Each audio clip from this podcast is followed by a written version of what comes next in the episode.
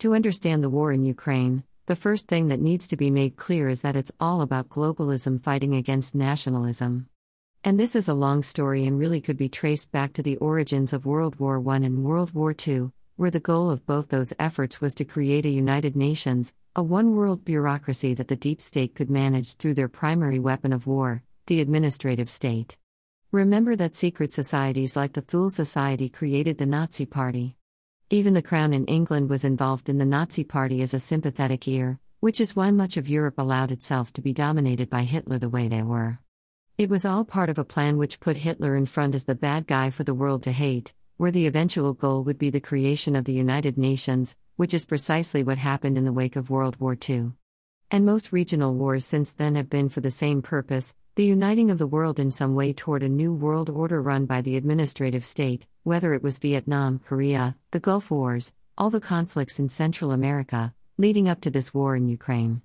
There are Nazis involved in Ukraine as well, and we are told by popular media and our political people that we should fly Ukrainian flags, give endless amounts of money to them, and we should hate Russia because they invaded and are hostile actors. But when you understand how the deep state plays the game, there are many reasons that Ukraine shouldn't be trusted or those who support it. It's not so simple as just flying a Ukrainian flag and calling Russia the bad guys. The real fight is against all forms of nationalism as globalism proposes to replace it. I'm from Cincinnati, and I remember well what happened to Marge Schott when she made some comments about Hitler back in the 1990s that caused her to lose her ownership of the Cincinnati Reds. The weapon of the deep state has been these woke pressures. I knew many people in Indian Hill, where Schott lived then, so I watched firsthand the social pressure that was applied to her to force her to sell the Cincinnati Reds to Carl Lindner because of those Hitler comments, which I never thought were off color. There are a lot of German immigrants in Cincinnati, and Schott was simply making a point about what happened in World War II. After all, it only threw the world at war with each other, so it's probably something people should talk about. For some reason, Hitler only took over the known world, and people should probably understand how that happened. But for talking about it, Schott was destroyed in public circles, and this was several decades before the woke movement we see now. This stuff has always been working in the background, and I could see it up close as it emerged. But Hitler was always about making nationalism look bad, that was the plot from the beginning to allow Hitler to get power, to abuse that power, and to convince the world by drawing everyone into the war to join to destroy Hitler and nationalism wholesale. And any Germans who had bought into the Hitler nationalist pride marches would then be forced to retract their embarrassments and join in the efforts at globalism to show they would confess their sins and become part of the global New World Order, as so expressed in the book on the subject, Tragedy and Hope one of Bill Clinton's favorites. It has been the same essential playbook with Vladimir Putin in Russia.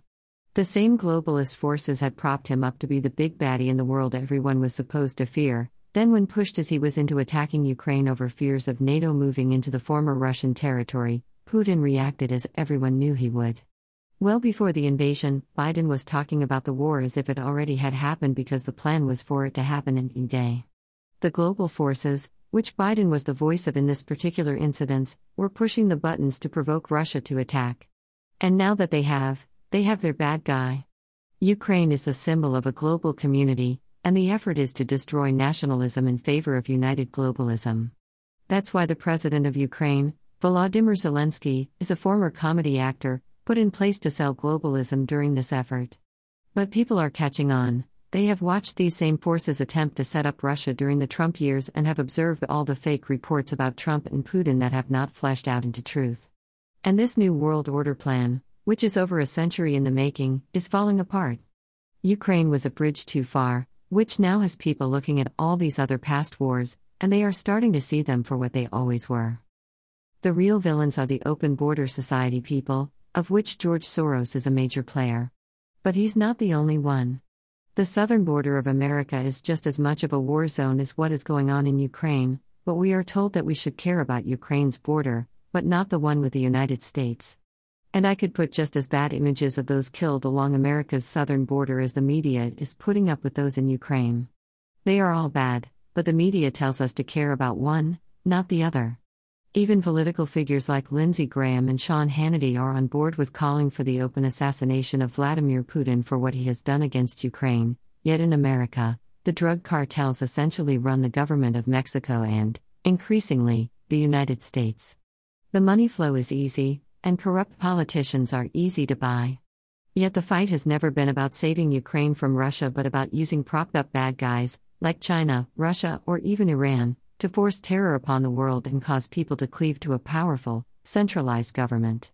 That is how the globalists eventually convinced America to join the United Nations after World War II. And that's what this war in Ukraine is all about destroying the nationalism of Russia, uniting the world around globalism using American money to fund the effort, and in the end, destroying the concept of national borders and making everything a state of the United Nations. So it's right not to support Ukraine. It's a war created by the deep state for the objectives of the open border society and their globalist aims, which have been at the heart of all their politics since the late 1800s. Often, what we find, as bad as characters who have proven themselves to be killers like Putin and Hitler have been, is that there are worse characters than those operating behind the scenes.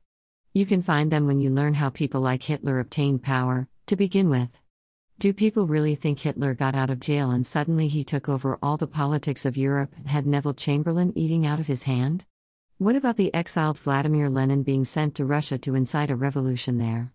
Or Ho Chi Minh, who was a bellboy at a hotel when the Treaty of Versailles was signed, and he tried to get help from Woodrow Wilson to push the French out of Vietnam. In frustration, since the newly created European forces wouldn't listen, he joined the Communist Party across the street essentially, and we all know how that turned out. That was all part of the chess game that goes on in the background. Communism spread through Asia and became the significant China threat we see today. Who put Saddam Hussein in power? What about Muammar Gaddafi? Or Osama bin Laden? Or Barack Obama? Obama wasn't born in the United States, he was an asset from Indonesia, born in Kenya, and they created a pass for him that showed he was born in Hawaii, with a fake birth certificate. His political life was launched in the living room of Bill Ayers, the known terrorist of the Weather Underground, who turned into a college professor at the University of Chicago. How do all these characters connect? Well, read Tragedy and Hope. This time, they have been caught red handed with Zelensky and Ukraine. Enough people are onto this game now and see it for what it is. Ukraine is a fake war by a fake political party aiming for a borderless world. And Putin has been played like many before him has. And that's why sending money to Ukraine is a dumb idea and why flying a Ukrainian flag is a sign of stupidity, given the facts of the matter. Rich Hoffman. Click to buy the Gunfighter's Guide to Business.